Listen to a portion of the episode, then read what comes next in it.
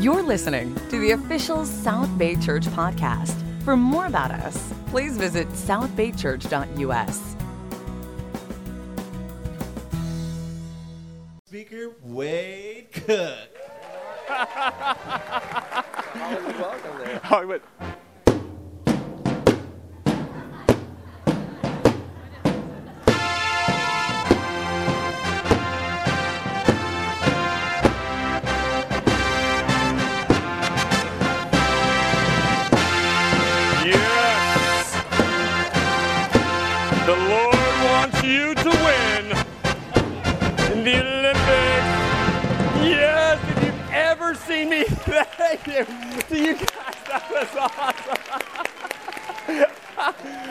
What a talented group. They thought about that five minutes before service, our pregame, because I had this dream to the Olympics. I always wanted to be in the Olympics, but if you've ever seen me play basketball, you know there's no way that was ever going to happen. So that's as close as I'm going to come, and that was beautiful. Thank you for. It is amazing to be here. My name is Wade Cook, and this is, of course, my lovely wife, Debbie. Hi, everyone. Great to be with you today. We are so thrilled to be here. Uh, you may be wondering what we're doing here, and as Brian and Dessa shared about just a little bit, we just had a job change. Wade is now the VP of U.S. Operations for Hope Worldwide. Well, it sounds way more impressive. Sounds very awesome. You know, Robert and Michelle have been working with Hope for about a year, and they were doing about three different jobs. They were trying to figure out all of the admin part of it. They were working on a global scale with all of our efforts overseas, and they were working nationally, trying to get all of our chapters coordinated. And they just thought maybe three jobs is too much. Maybe we need to hire a little help. So that's where Wade and I come in, and we're going to start working with all the chapters, including the ones in LA. Yes. We had a fantastic dinner last night with some of the Hope leaders, and wow, are you guys doing some amazing things to help the foster families here and the poor around around your communities? I'm just so grateful for all of you, and I just want to say a special thank you, thank you, thank you for all the work that you're doing and all of the ways that you contribute to Hope Worldwide. You are just amazing people and some of the very best people that I know. Thank you again so much. You know, uh, this is, uh, as, as Dessa mentioned, and I'm so grateful. These are our little, uh, our cookies. Those are the three girls, and uh, Deb looks just like today is Deb's birthday, and uh, Twen- 29 again. 29. Again. That's right. So enjoyed it, and uh, it- it's just a blessing. The greatest thing that I get to do is be a Christian. And uh, the second greatest thing I have it's in my life is to marry this wonderful woman whose life has changed my life. And uh, we are on the adventure of three girls. Uh, 19, Mackenzie in the middle is in, uh, in college, and then Chandler and Alexis, all disciples. As I said when we left home yesterday, they're all disciples. So we're, we're hoping, but not. Well, but they're, they're, they're great kids, and, uh, and we enjoy them so much. Uh, we do have the opportunity to work for Hope, and uh, Hope, I don't know why I said that. It is such a great privilege to be able to uh, connect with some of the greatest people in the world. And, uh, and I wanted to give just a brief announcement that uh, in December, December 3rd, that's Saturday, uh, we're doing for the first time across the United States these volunteer conferences. And uh, they'll be for the chapter leaders, for anyone working with Hope. But anyone who's ever volunteered, it's just going to be a time, a Saturday afternoon, lunch included, of uh, training, inspiration, kind of sharing best practices. And uh, across the LA basin, I know there are a ton of different projects. So this will be an opportunity to connect, but really want to encourage you uh, uh, to come. And I know there'll be some folks from Arizona. Uh, so that's open to all. December 3rd, uh, more information about that. And then, what's that? You'll be, you'll be dead?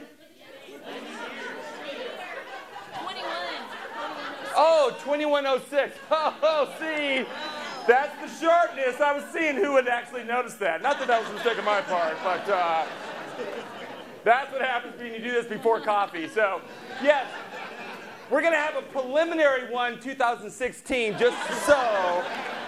And then 2106 will really be the big one. So uh, tell your children. Thank you so much, Clay. You know, Brian uh, Minch, I was going to say this, that uh, it is such a pro- pleasure. We've known Brian and Dessa for, for obviously many, many years. But coming here, I realized there are so many more of you as well uh, that we connect to. We knew Clay and Lynn way back in the Colorado Springs days. I know the Peckmans, Catherine and Dustin are here. Uh, we knew the uh, uh, Deb babysat Catherine. Uh, the Plymels married us, uh, going way back. I know the, uh, so there's so many, welcome, welcome, welcome, thank you. It is like coming home uh, to family. And, uh, and as such, Clay can scream out, hey, you got the wrong date because we're family. that, that's beautiful. So, uh, so 2003.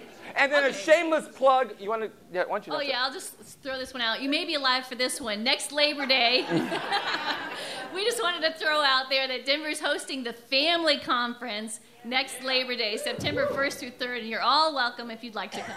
Absolutely. You know, uh, I wouldn't be a big, what's that? I'll let you. Okay, I'll take it from here.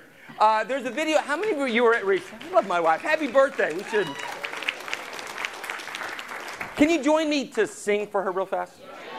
Happy birthday to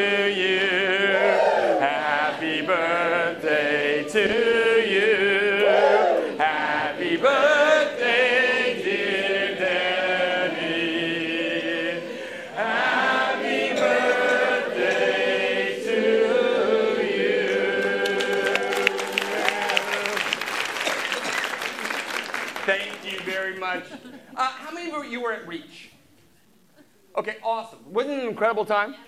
You may have gotten to see the 25th anniversary video, and uh, I wanted to share it. Brian gave me permission to share it to all of you to let you know what's going on with Hope and realize this is the 25th year we as a fellowship started this phenomenal uh, organization and uh, launching into the next 25 years. I wanted to share this video with you.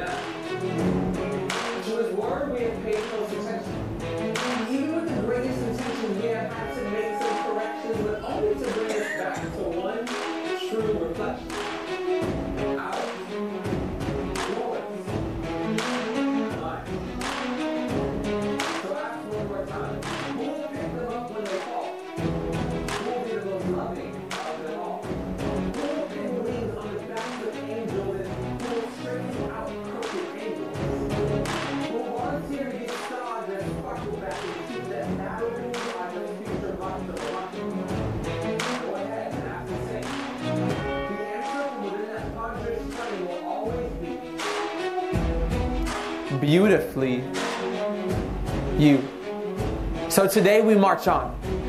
In footsteps far too large to fill, Christ's precept we follow still. And so we march. We march rhythmically to the sound of South Africa's earth shaking drums. We march through the meditative mountains and into the earthquake marred Nepal in hopes to help some.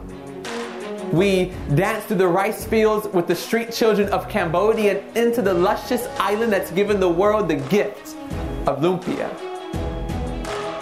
Philippines and Indonesia alike, waters have risen and winds have stricken, but the smiles and spirits of those people, that's what gives us reason. Reason to brave a clinic for the poorest in La Paz, Bolivia. Reason to educate in the slums of the colorfully textured India. Reason to dance compa and eat banan fui with the orphans of Haiti or share aguacates and churros with the brilliant future of Mexico City. So we march. For 25 years, we've marched. Through 60 countries, we've marched. But this is just the start. Check your heart. Is there adventure still beating? Is there life and love and passion yet? Then arise and let's go. There are still too many needs to be met. Christ still commands to remember the poor. So, how much out of your heart will you pour? I echo the melodious voices of pain and joy alike of 25 years and speak from the well of decades of captured tears. I was hungry and you gave me something to eat.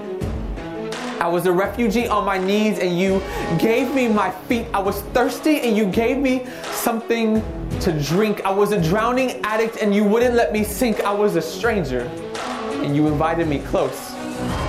I was an orphan and you gave me my home.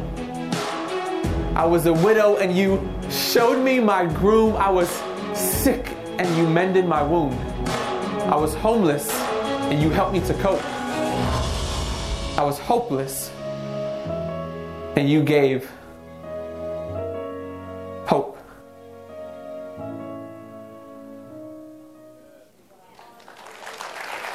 Amen. I mean, the, the, that's a powerful video.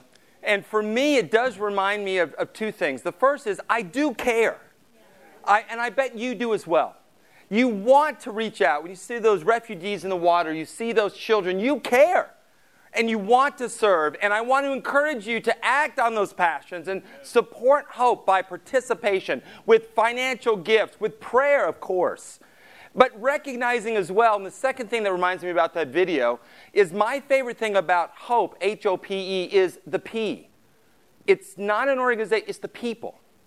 Helping other people everywhere. And there are people in desperate plight, financially, politically, uh, in, in, all over the world, but there are people in desperate plights spiritually, relationally right outside these doors in your neighborhood. Those are people that we are also to bring hope to. And every one of us is what I love the, the guy saying there hope to a generation. You are the reason, you are in someone else's plan of salvation. God wants all men to be saved and come to a knowledge of the truth. And He doesn't need us, but He uses us and allows us to participate in the advance of the gospel. And you are part of someone's plan. Will you open your eyes and your heart to those people around you, certainly around the world? And if you have opportunity to travel, support, pray for hope, man, 25 years of incredible impact on the world is amazing. We're looking forward to 25 more and to have a spiritual impact.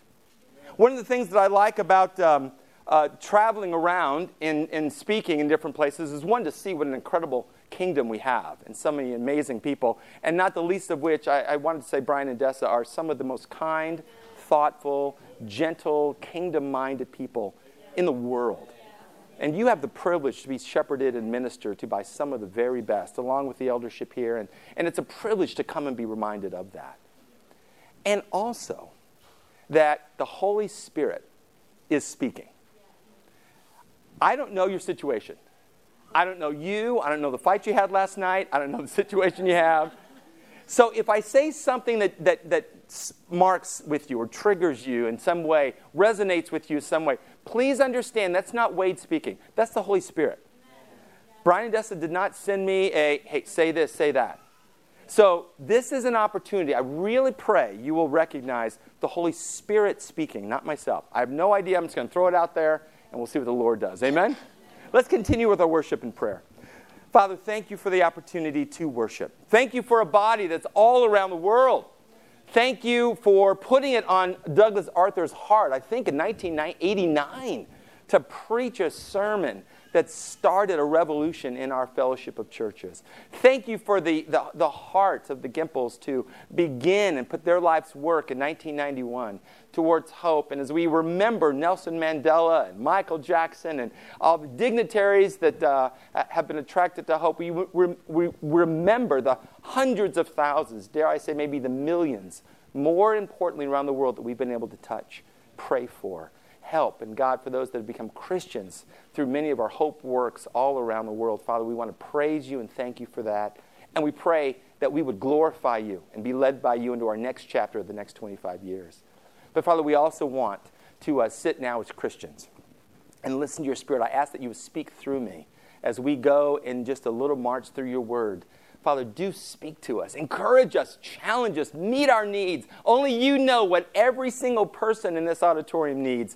And God, we put ourselves and our, our, our time in your Bible, in Bible studies, and it is your Bible, uh, in your hands at this moment. Lead us. We love you. Your sons and we pray. Amen. I know as much as we want to do good, Satan wants to do the opposite. And one of the most uh, important, I don't know if it's important, one of the most impacting tools that he uses is fear. And that's going to be our main thing today. Uh, this is the thought do not fear. Uh, I've said before, I think the most disobeyed scripture in the Bible is do not worry.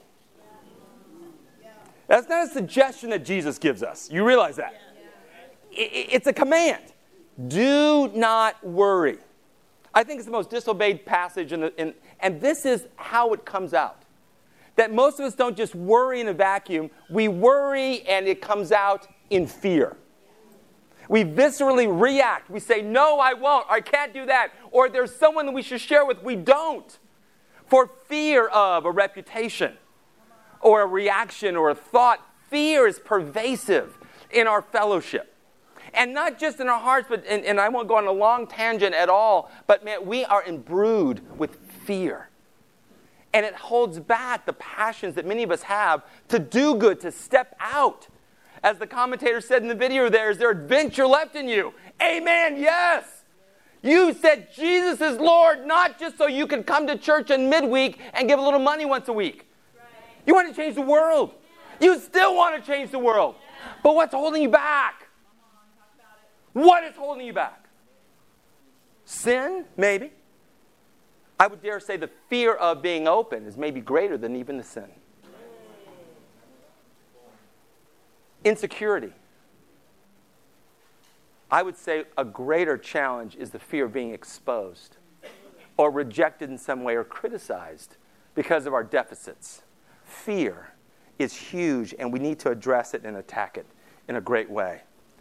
Bertrand Russell said, Neither a man, nor a crowd, nor a nation can be trusted to act humanely or to think sanely under the influence of a great fear.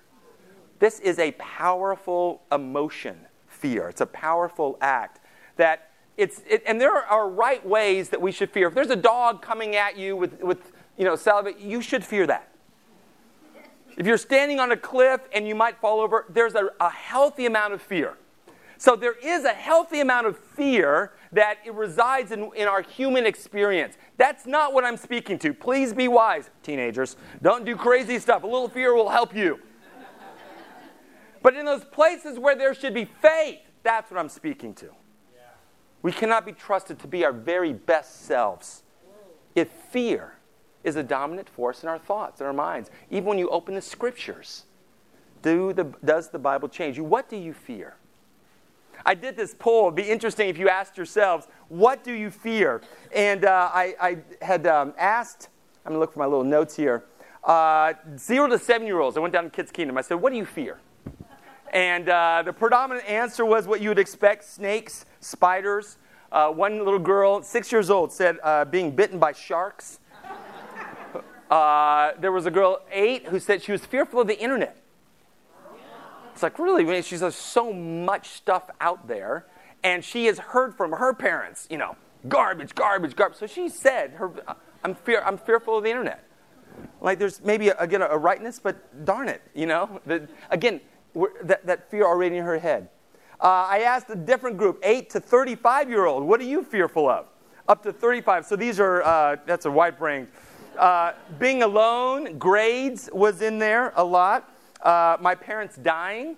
Uh, I fear getting into college or they won't get into college. Uh, I, one, of the, one of the kids said, Michael Jackson. I fear, I'm like, all right, so I, I just wrote that in there now, but uh, I, I, don't know what even mean by that. But anyway, uh, 36 and over, those of us who are parents or you have growing kids, I fear um, that my kids will make a life altering decision or life altering mistake.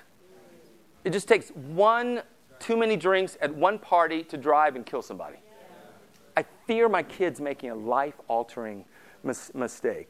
In this age group, there was, I fear what's going to happen after I retire. I don't have enough retirement. Uh, I fear uh, broken relationships in the church. One of the guys said, I fear our church is broken beyond repair.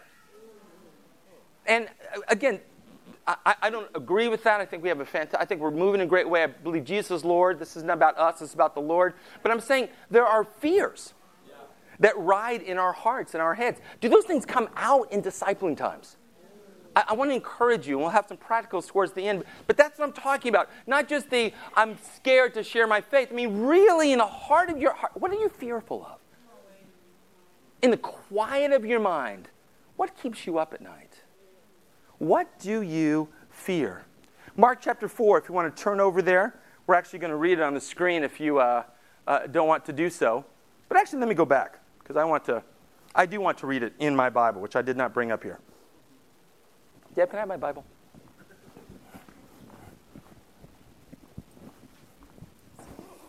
Hmm? That's in here. That should have given you time to get there. Mark chapter 4. I still like paper. I'm reading in the, uh, uh, the Holman Christian Standard. Most of you have the NIV, so uh, follow along with me. Mark chapter 4, starting in verse 35. On that day, when evening had come, he, that's Jesus, told them, Let's cross over to the other side of the lake. So they left the crowd and took him along since he was already in the boat. And other boats were with them. That's going to be significant in just a second. A fierce wind, uh, a fierce storm arose, and the waves were breaking over the boat. So much so that the boat was already being swamped. But he was in the stern, sleeping on a cushion. So they woke him, and they said to him, Teacher, don't you care that we're going to die? He got up, rebuked the wind, and said to the sea, Silence, be still. The wind ceased, and it was a great calm. And he said to them, Why are you fearful? Do you still have no faith? And they were terrified and asked one another, Who then is this? Even the wind and the sea obey him. One of my favorite stories because we can all kind of relate if you were in the boat. You know, there's a great storm coming. And Jesus has had an incredible ministry day, man. I think uh, I've often uh, fantasized what would it have been like to walk with Jesus?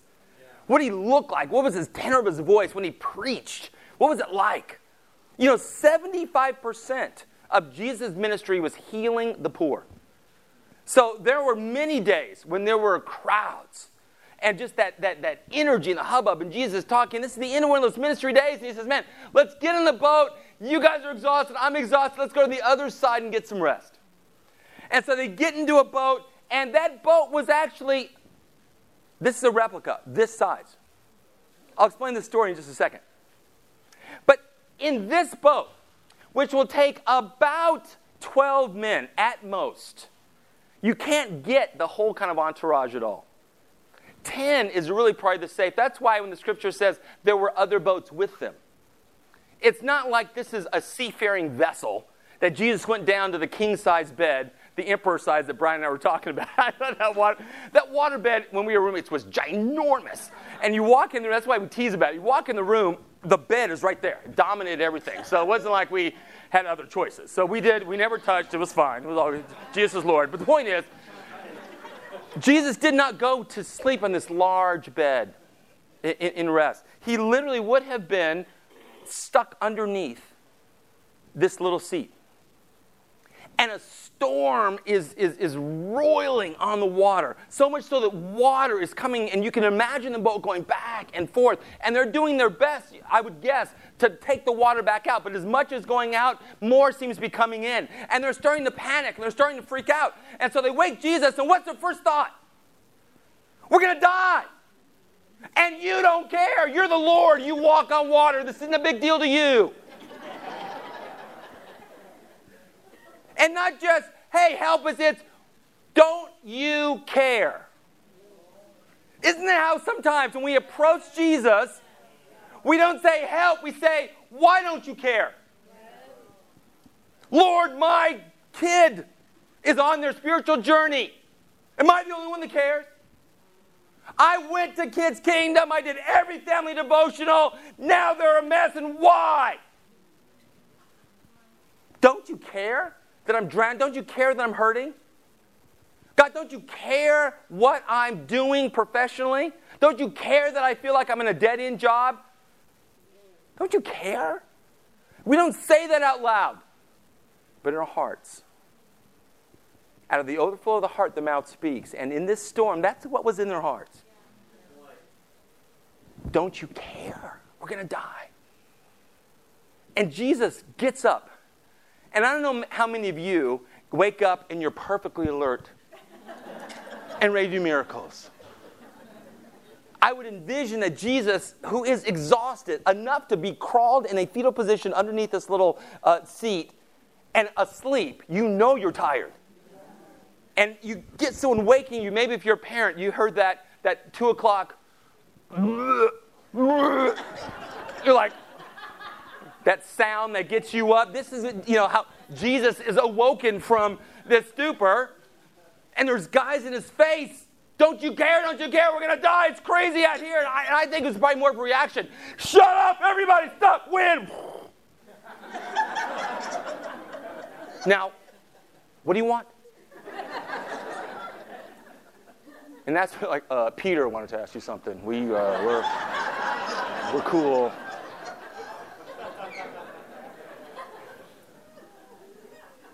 Don't you care?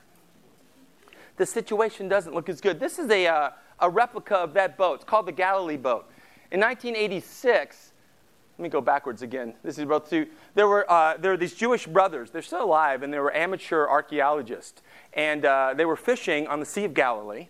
And in 1996, that was the end of a three year drought. The water had dropped a lot into the lake, and they were out fishing and saw something stuck in the mud uh, that was be- would normally be below water line.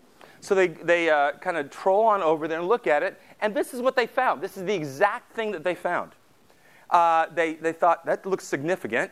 They uh, uh went to a archaeological organization in Jerusalem. So we found this thing. These people came out. They immediately put up the scaffolding, uh, cordoned it off, did some carbon dating. This is an actual boat, carbon dated to about 27 AD.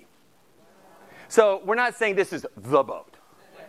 But we're saying this was an actual boat. And what the normal practice of fishermen back in the day was that you kept a boat going as long as you could, patching it up, sealing it up. But when it was just beyond repair, you know, that car that you just drive to the ground, they would just uh, take everything of, of uh, value and they would sink the boat.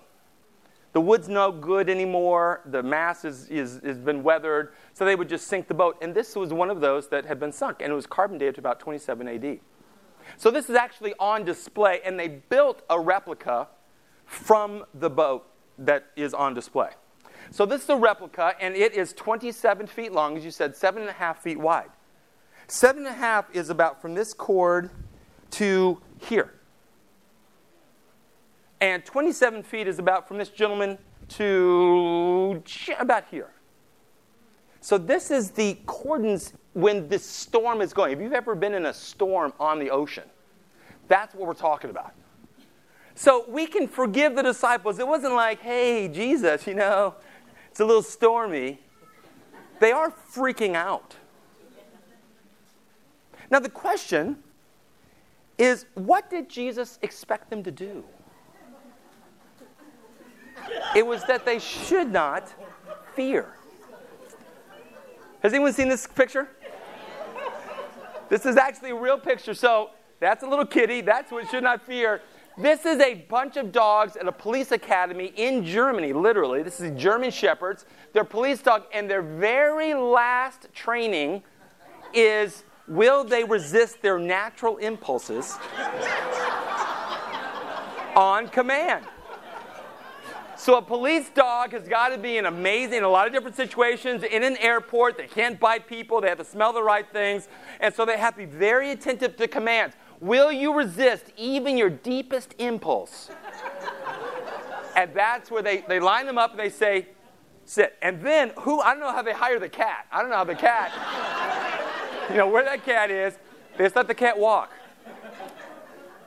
And it would be a bummer because if any of these guys, they just fail the test, Kitty dies, you know?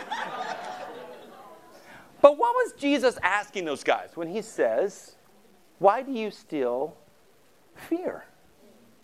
Was he asking them not to be afraid? No, I think that's a natural part. This makes sense that you're in this. Was he asking them to not wake him up? I'm sleeping. I'm the Lord. Can this not wait? He was asking them in their situation to trust him enough to go against their own natural instinct that they should not fear. Deb? Thanks. I get to come up and share because Wade is preaching this lesson to me as well as to everyone else. You know? And, um, you know, life is turbulent, wouldn't you say? And I think uh, disappointed dreams and uh, broken relationships, identity crises, vocational hangups, um, wounds from our past, maybe current wounds. These are really all things that we deal with that can that can send us crashing to the rocks, right? It's it's painful at times. And last year in particular was a very hard year for us. Wade and I were in a ministry situation with some dear, dear friends, and mm-hmm. about 25 people left our ministry and decided to form a house church on their own.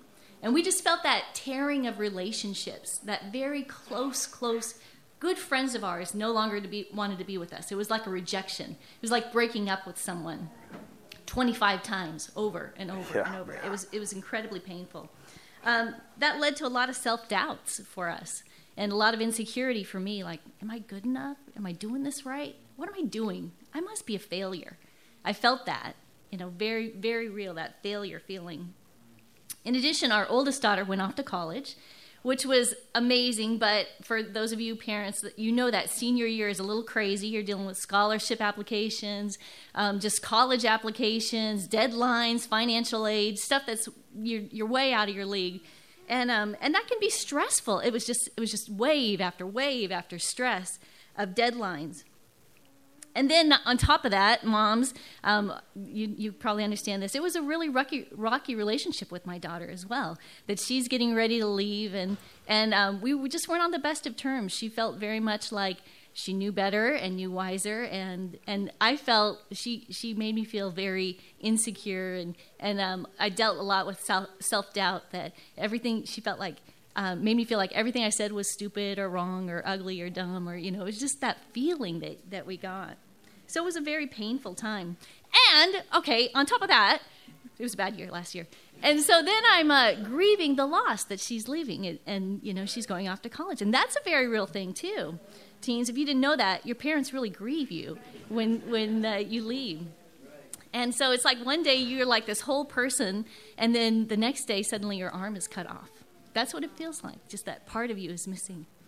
So, so for me, it was a very turbulent turbulent time. And I wanted to scream out, God, don't you get it? Don't you hear me?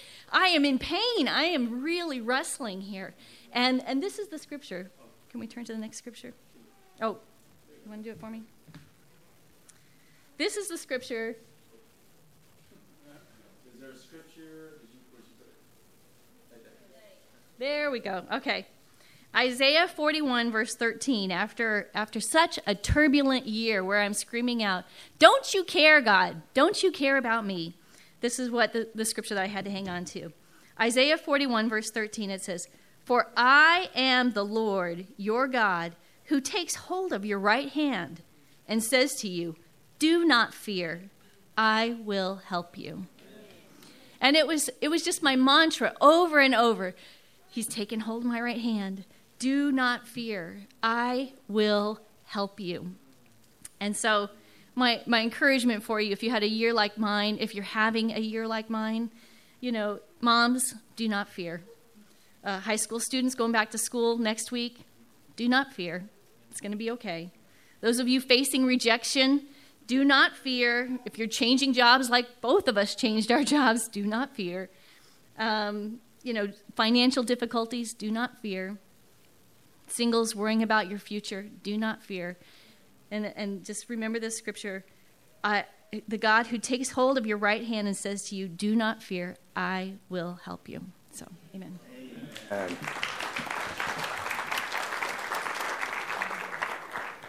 Put yourself right now in that space, some of which maybe Deb articulated. What do you fear? What bothers you right now? Who bothers you right now? I'm not saying a negative, really. In, some of us have that, that, that person or that boss. Or I am thinking he or she is going to fire me, and I don't like that. Put yourself. What is that, what is that thing for you? Maybe there's a health issue, or chronic headaches, or things that make you fear. Put yourself, put yourself in that space at the moment. And journey with me from Isaiah, from Isaiah 41. God's promise that He will help you. That I do know. That's what Jesus was communicating to the disciples in their storm, what God has communicated throughout the scriptures, and over and over and over and over through a multiple number of situations and relationships. Do not fear, I'm with you. I know. I care. I'm God. Nothing happens without my understanding. Trust me. Wait on me. How can we put that into practical? Write down your fears either now or over the next seven days. Write down what is it you fear. Personal journal. If you journal, maybe you already have them there. If not, write them down. There's, very, there's something very different from just, oh yeah, I think I'm a little. No, what, what, are you, what, are you, what are you wrestling with a little bit? Maybe it's what you're praying about or what you should be praying about. Write down your fears. Consider these passages. In addition to Isaiah 40, there are so many places where, again, God says essentially the same thing I'm with you. I got it. Not like it's not a big deal, but look, uh, eyes up here. I got you. I am the Lord. The question I ask is do you believe that? I'll ask you to read these scriptures. Some of you will, some of you won't. Some of you already know these scriptures. Do you believe them when you read them? Do, do you, uh, this isn't a call and response. I, I want to ask in your heart a second time because it's the second time that we got, do you really believe them? Not just want them to be true. Not just believe that they're scripture, so there must be a rightness. Do they change your behavior? Do they bring peace? We have a very good friend, Will Leonard, most of you don't know Will at all, but Will said one thing to me that I'll never forget. I was asking, we were talking about quiet times. He said, I have a quiet time until I'm through. Like, what do you mean by that? Sometimes, man, I'm ready to go. I'm in it. I'm go, five, ten minutes. Scripture, I'm ready to go. Sometimes it takes me an hour. I'm just wrestling. And so I have a quiet time until here, here, I'm ready to go. Until the scriptures have overcome me. That's what I'm asking. Do you believe? Consider these passages. This week, I want to ask all of us practically to fast from fear. So, what do you do when you have a fast, right?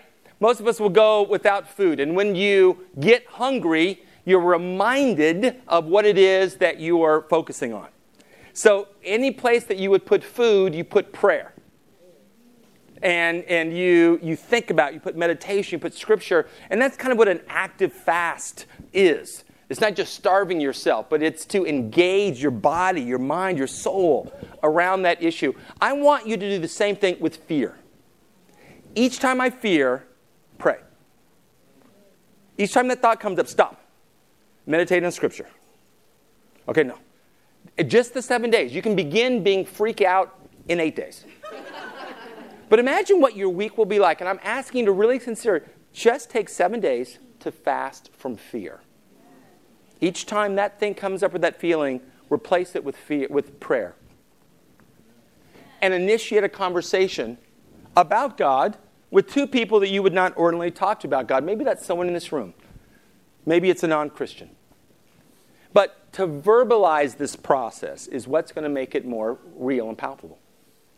So to share, have a discipling time. I assume you're still doing that that we're getting together. And so, if I could, ask, how's the, if I can ask your D times this week or on the phone or midweek or at Bible Talk, hey, how's your fast going? Have you totally fasted from fear? Have you spent three days fearless? No? Well, t- let's talk about it. And this isn't a get on each other, it's let's make this practical. Let's do this thing. One of the greatest opportunities that we have is reflected in this story, and we're going to take communion against Does anyone know this guy? Jerzy Bielecki. He's, uh, I think he just passed away a, a, bit ago, but he was 19 years old in 1940. And uh, he was uh, suspected by the SS of being a, uh, a, part of the Polish underground. He was arrested and uh, taken to Auschwitz concentration camp. He uh, happened to not be Jewish, and he happened to speak German.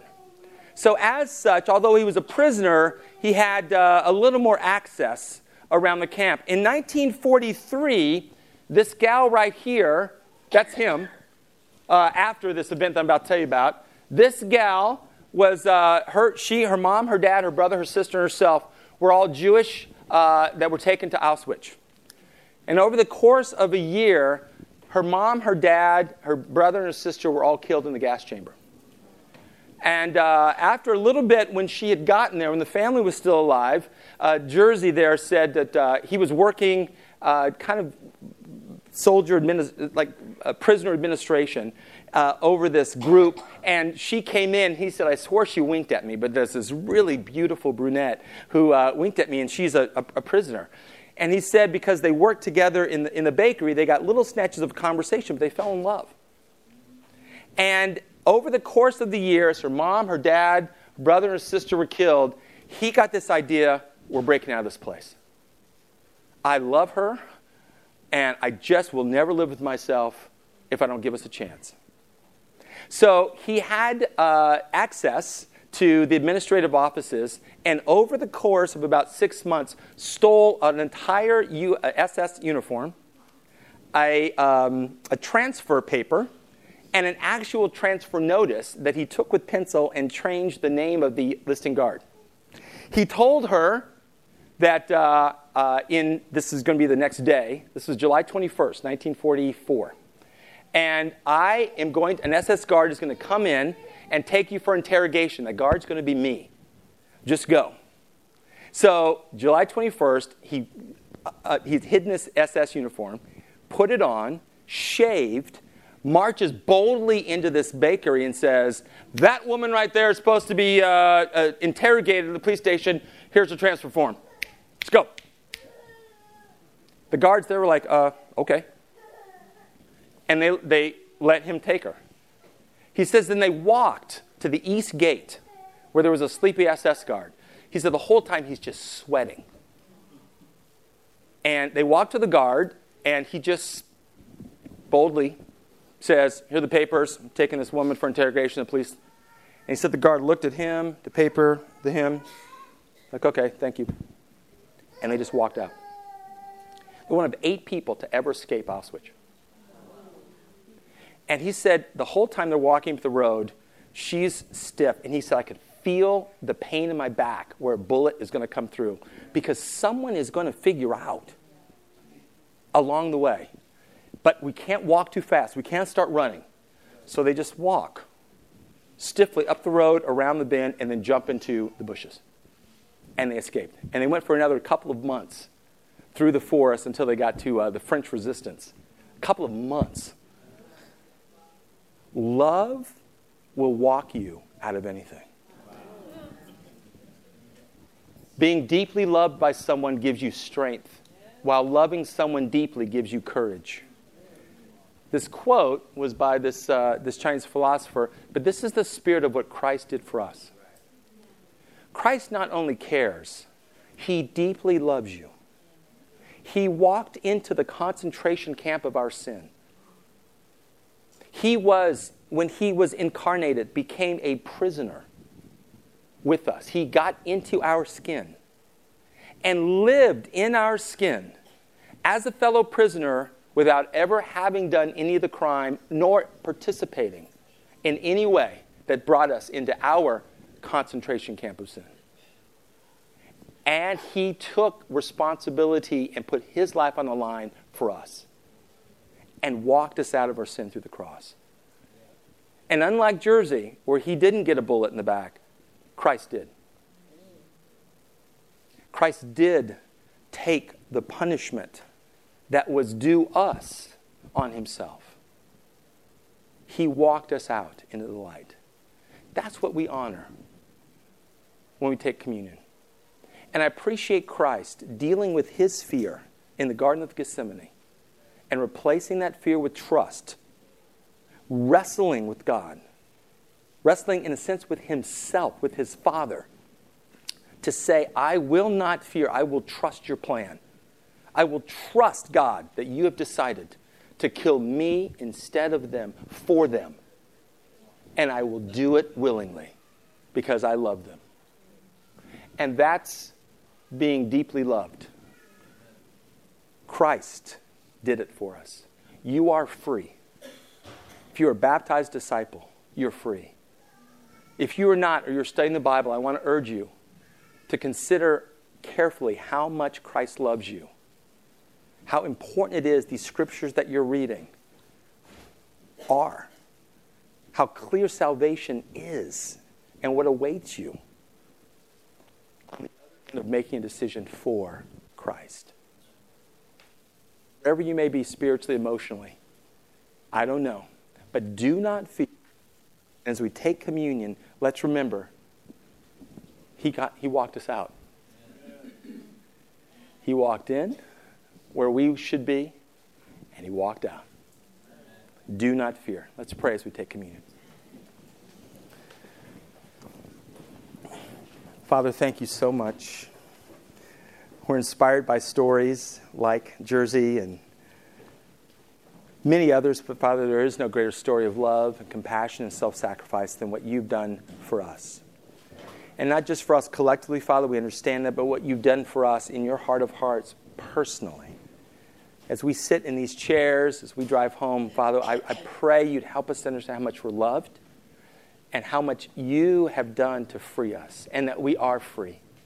And the temporary challenges in our lives, Father, are, and they're, they're, they're not small, God. We're not condescending to them, but help us in those moments to trust you more than we trust and see our circumstance. Help us be like Peter, who did step out in the water.